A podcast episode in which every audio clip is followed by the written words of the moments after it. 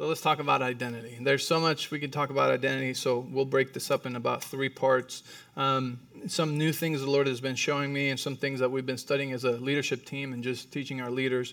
Um, but the real, the reason I need to get my identity beliefs right in my heart is because they determine the automatic choices that I make every day. What I believe about myself, about me, and about who I am is more important than my goals, than my strategy, than my knowledge, than my education um, for success and happiness. And I'll say that a few times during this teaching, but it's what I believe about me, what I believe about who I am, is more important than setting goals, is more important than strategy, is more important than, I gotta read this book because this book is gonna change my life, okay? If it's the Bible, that is true, right? But, you know, other books, right?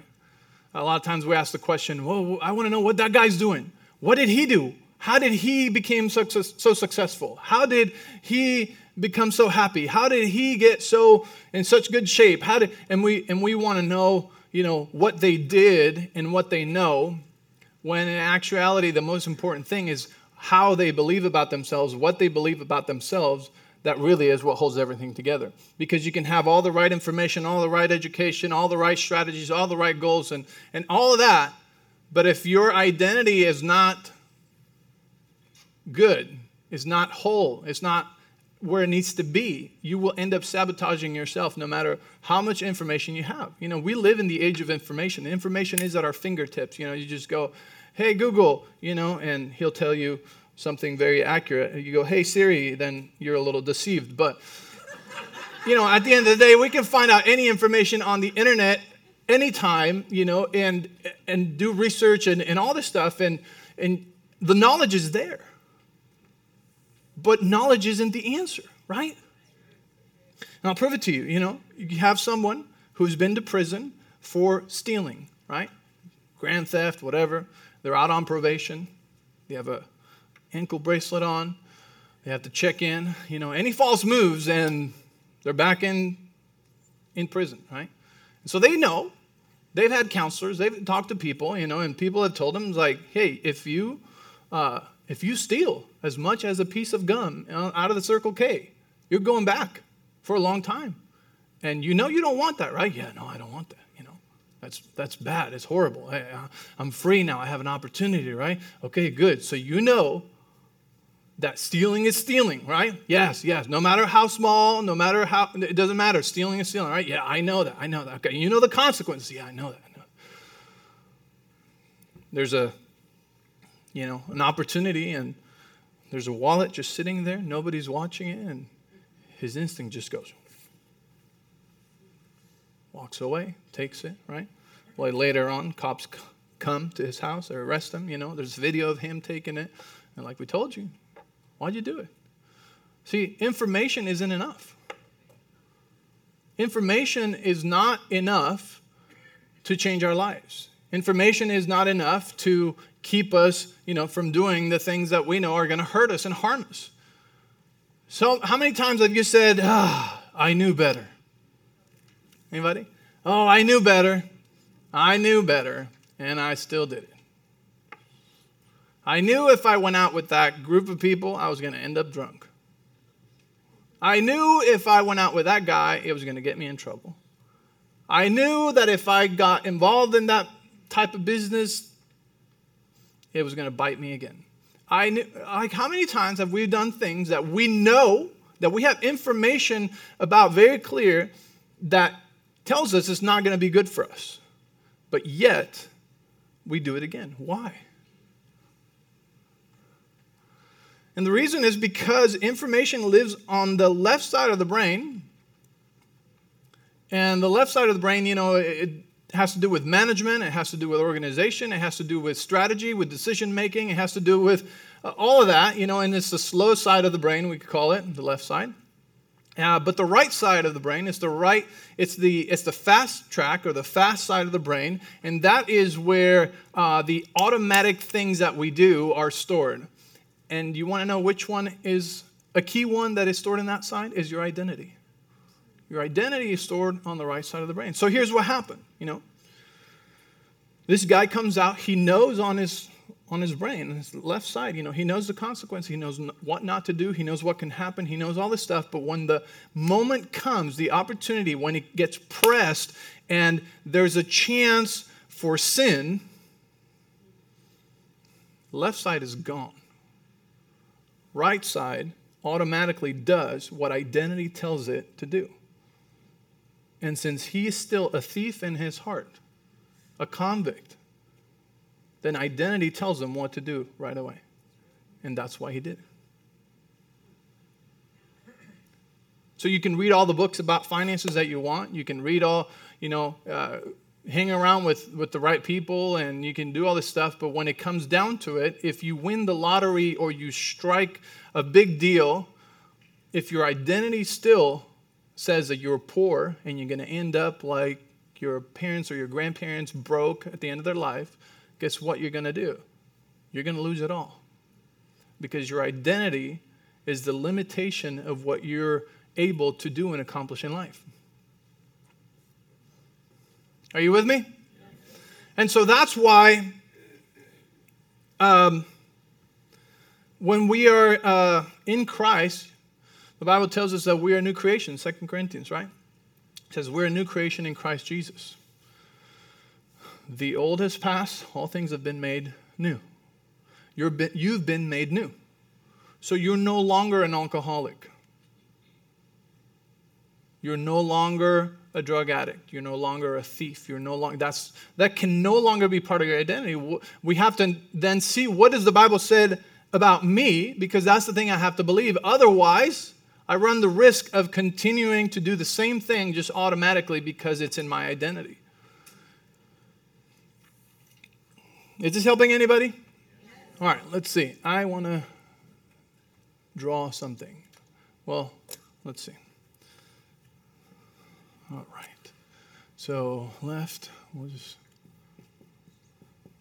This is some uh, correlations that the Holy Spirit just showed me. And um, and I want to share with you because um, I believe we're, we're in a time of opportunity. I believe that, um, you know, if we're speaking financially, I believe that the, the country is headed for, you know, a, bottom, you know, economically pretty soon.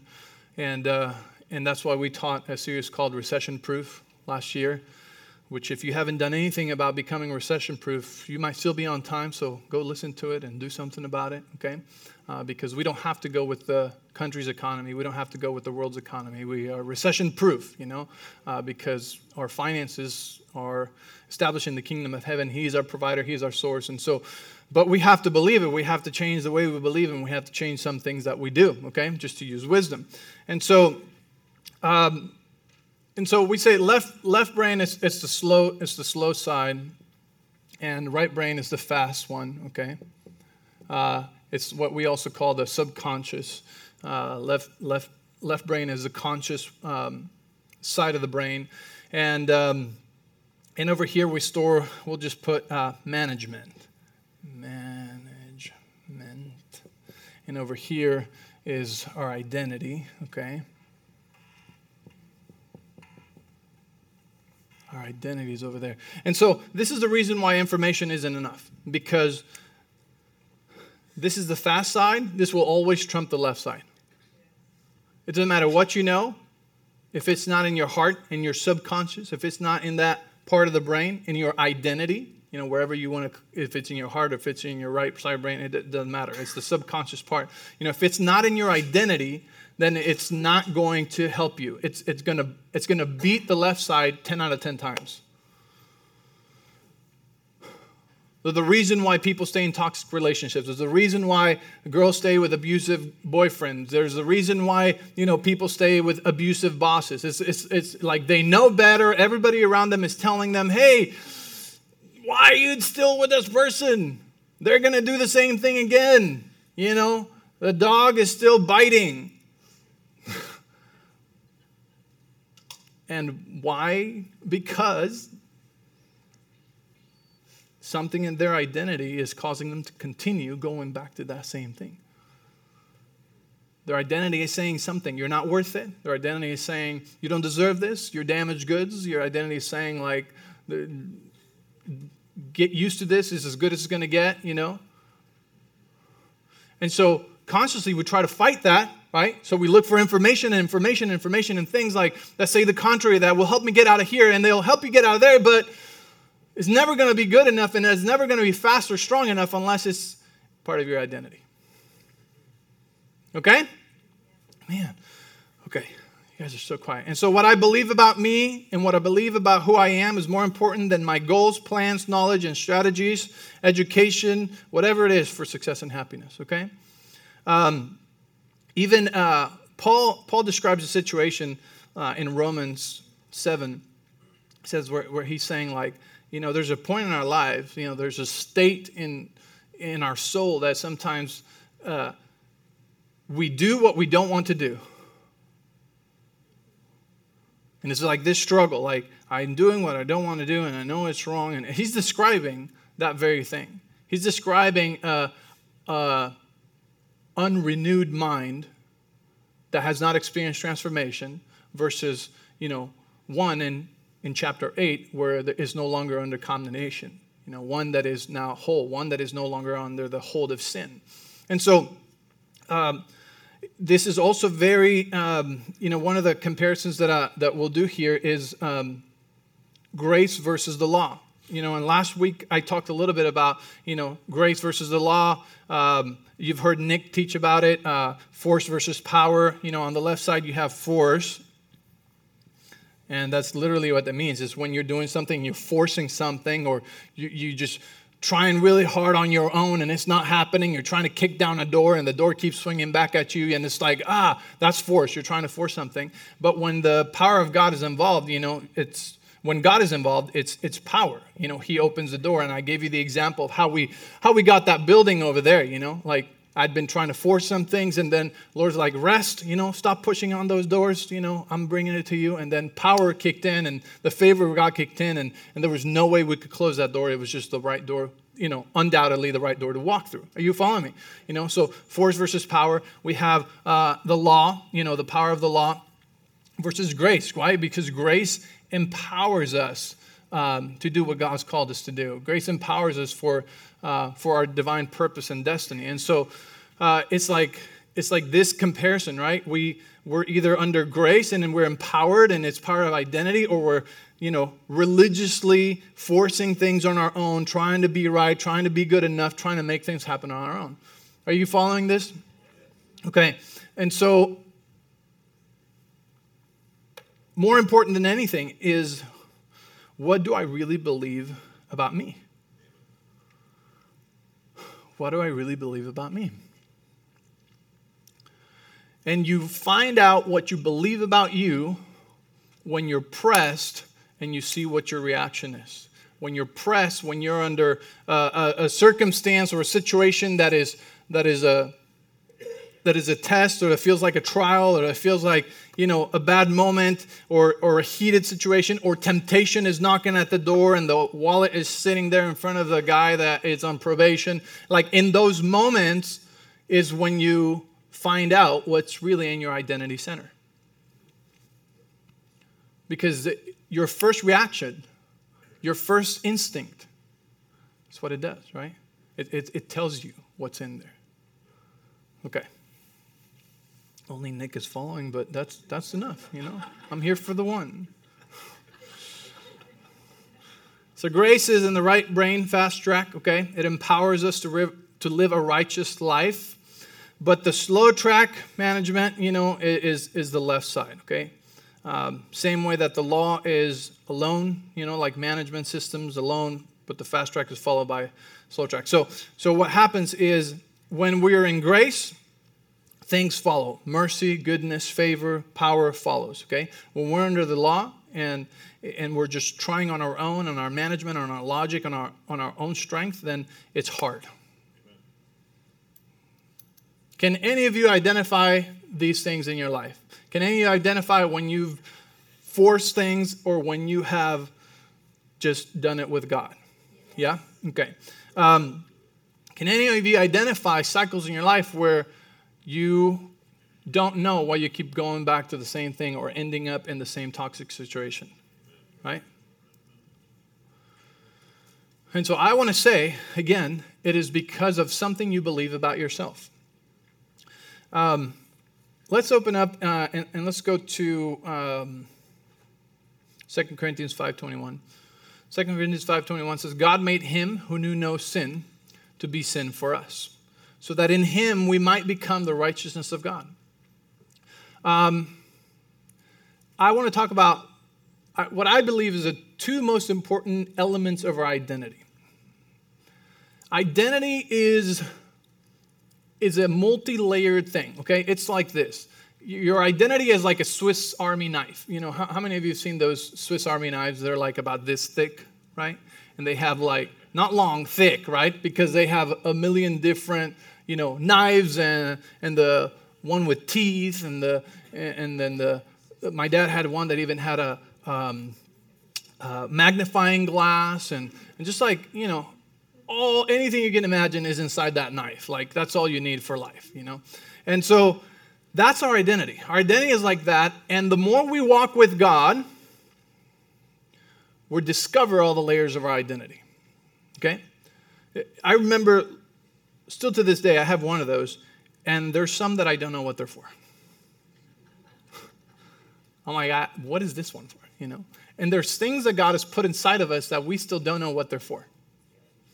But as you're walking with the Lord and as you're, you know, walking in this relationship with Him, He's like, ah, see that one that you don't know what it's for? This is what it's for. You didn't know you were going to become a dad and you were going to need this, right? Oh, thank God I have this, you know. You didn't know you were going to do this in life, and now here's another part of that. And so that's our identity. It's multifaceted, but m- many of us think we're just a keychain. Just a simple keychain. Like there's nothing else to it. And you're just like everybody else. No. Your identity is full of different things. You know, for example, I am not just a pastor. If you didn't know that, I also have feelings. No, just kidding. I'm not just a pastor. I have, I am a, I'm a dad, I'm a husband, I'm a friend, uh, I am a cousin, I am a brother, I am a son, I am not a mother, and I will never be. I can't, okay?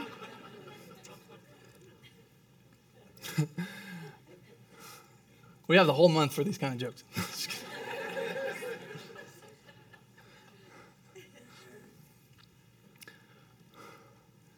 right? All, the, all these things. I'm, I'm a businessman. I am a, right now I'm a contractor. No, just kidding. no, but we have all these hats that we wear that are part of, part of our identity, but they don't determine our value and they don't determine our worth. Okay? They're functional ones. One day, I will be a grandparent and I will discover that my Swiss Army knife has something in there to spoil kids. Because right now, I don't feel like spoiling any kids. And I sure hope it's like a Visa or a MasterCard in that, you know, thing, because. But see what I mean? Like, as we grow and as we move into life with the Lord, we, st- we discover all the things that God has put inside of us. You know, and so we can't say we're just the one thing, you know.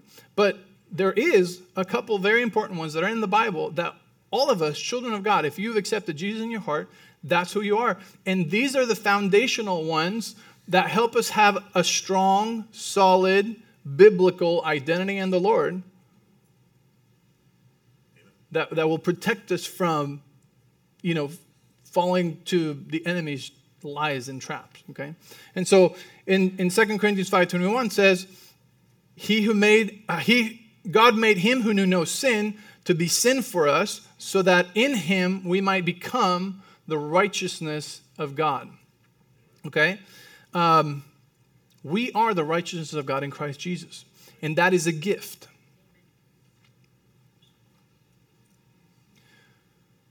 We cannot brag about being the righteousness of God, about being a righteous person, because we didn't earn it with our merit, but it was a gift. You're righteous. because God knew that we had to be righteous before we ever acted righteously.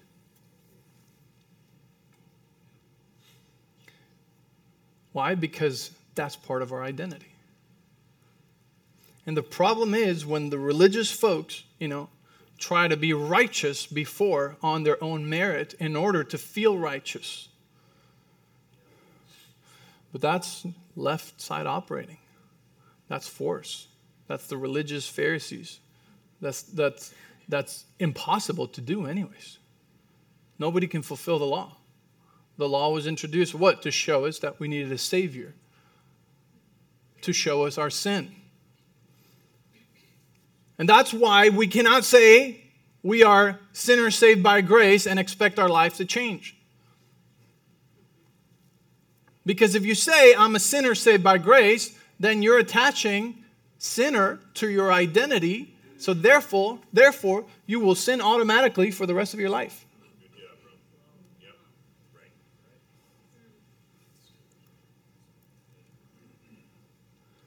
Oh, but I'm not good enough to call myself righteous. Well, good thing that the Bible makes it really clear. It's a gift. Don't worry. Nobody thinks that you earned it on your own.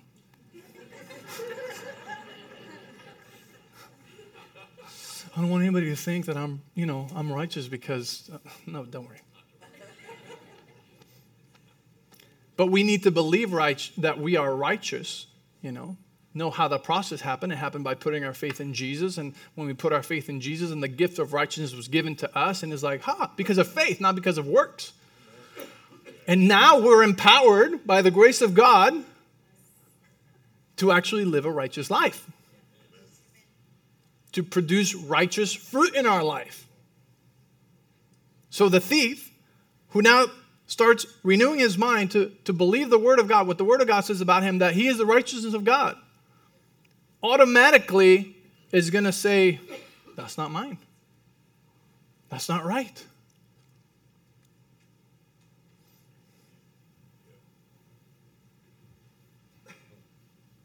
Yeah? So, what do you believe about yourself is more important than your plans and strategies and education and knowledge, that whatever you can have. Because if you don't believe that about who you are in Christ Jesus, then you're going to end up sabotaging yourself again. Okay. Um, 1 John 5 19 says, We know that we are children of God and that the world around us is under the control of the evil one. Okay? We are what? Children of God. Okay, so important. That's the other one. So we are children of God because, again, we put our faith in Jesus Christ. It says in Romans 8 16 and 17, it says, For his spirit joins with our spirit to affirm that we are God's children. So we have evidence. It's the Spirit of God in us that tells us, yes, you're a child of God. It says, and then, and since we are his children, we are his heirs. See, our identity comes with perks we have an inheritance. See? And so these are the things that as we study and we put in, in our heart what God says about us, it starts developing faith for other things. Because if I'm a child of God, if I believe I'm a child of God, then I also, that also means I'm an heir and I have an inheritance from God. It means I'm important. Kind of a big deal one of a kind. See, a lot of times we, we hear uh, people's identity and it just comes out real religious, you know. Like, who are you? I'm a child of God, son of the Most High. Who are you? I'm Ben, you know. And, and so I want to say that our identity in Christ is, is, is, is more of a knowledge in our heart than a proclamation and a title tag to other people. See, because a lot of people say it, but they don't really act it. They, they don't really believe it. There's, a, there's this story that I always love about um, Andrew Wommack tells it, and he said there was a guy who, uh, you, I've told this before, so you've heard it, but he said there's a guy who uh, was addicted to marijuana, and he gave his life to the Lord, and he said, you know, Pastor, he said, I'm, I'm, I want to give it up, but I just have this very strong addiction, this very strong urge, you know, every, every night, you know, uh, it, it just I crave it, you know. And he's like, okay, listen, don't worry, you know. God's not freaking out about it and he can set you free. And so, what the religious people would do is they would give him a list. They would give him, you know, an accountability partner. Like, all right, you know, I'm going to call you every day, see if you did it. What's going to happen? Eventually, he's just not going to pick up the phone or come back to church because I gave him nothing inside his identity to change that, that desire, uh, uh you know, for that addiction that he has, right? And so I could I pray for him, and, and, and, and we certainly should do that. But strategies and plans and all this stuff is only good if this is in the right place. And so he told him this. He said, Listen, when you have the urge, all I want you to do is remember and declare with your voice, you know, it, just by, them, by yourself right there, and say, I am the righteousness of God. Okay. Even if I'm going to, he's like, yeah, even if you're going to, you know, just, I'm the righteousness of God in Christ Jesus. Like, okay, you know, so next day he goes and he gets the urge in the afternoon. And so um, he goes, I'm the righteousness of God. And uh, nothing happens, so he continues. He rolls it up. You know, I'm the righteousness of God. Nothing happens. Puts it in his mouth. He goes, I'm the righteousness of God. Nothing happened. I'm the, you know, I'm the righteous. And he, and he said that at that moment everything changed. Like the taste changed. The uh, he was disgusted by it. He tossed it to the ground, stepped on it, and never again touched one of those uh, marijuana, you know, whatever, cigarettes or whatever. Um, see, I don't know what I'm talking about. So he never ever uh, did marijuana again. But it was something that he was renewing his mind in order to be transformed in his heart so that his identity would be settled and that he is the righteousness of God before he ever acts like a righteous person. Because that's why he gave us a gift. God knew it has to be in there first. You have to be it to act like it first. See, we say that the process of, uh, um, it, it looks like this. In religiously, they say you behave, you believe like us, and then you belong. But when you come to the body of Christ, when you accept Jesus in your heart, you belong by faith. Then you believe, which you renew your mind. And then, as a fruit, you start acting differently. You behave differently. See, and, and religious folks always try to change people's behavior first. Like, man, you're going to make us look bad. You know, you got to recite everything the right way first. That's impossible. That's just left side religious law abiding, you know, mindsets that are never going to produce change in your life. And so that's why God knew He needed to give us righteousness as a gift so that we would be the righteousness of God and then we would start acting like it. Because it requires faith to believe you're the righteousness of God, especially when you're misbehaving. Amen? All right, is this helping anybody? And so um, Philippians 3.20 says, But we are citizens of heaven, where the Lord Jesus Christ lives, and we are eagerly waiting for him to return as our Savior. And so we see three things. We see we're the righteous of God, we're children, so we're righteous children of God, and we're also citizens of different a different kingdom, which is this, the kingdom of heaven. Are you with me? So we are not from this world anymore. We have different principles, and we can now start believing those as part of who we are, and that will start changing what we do. That'll start changing our response, our reaction. The more I um, believe my identity like God says about it, the more I will display it, the more I will behave. And the way you start telling is when those pressing situations happen, when you're the temptation comes, when the thug calls you, do you want to go out and you know it's going to end up wrong, and you go, mm, what comes out of your heart first? Sorry, can you tell that I am a very zealous dad? what comes out of your heart is telling you what's in your identity, what you believe about yourself. Because if you have to settle and compromise in a relationship, it's because something inside of you doesn't believe you deserve better. And something inside of you, the voice of the enemy is accusing you ah, you're not good enough, you've messed up, you're too old, your time has passed, you're damaged goods.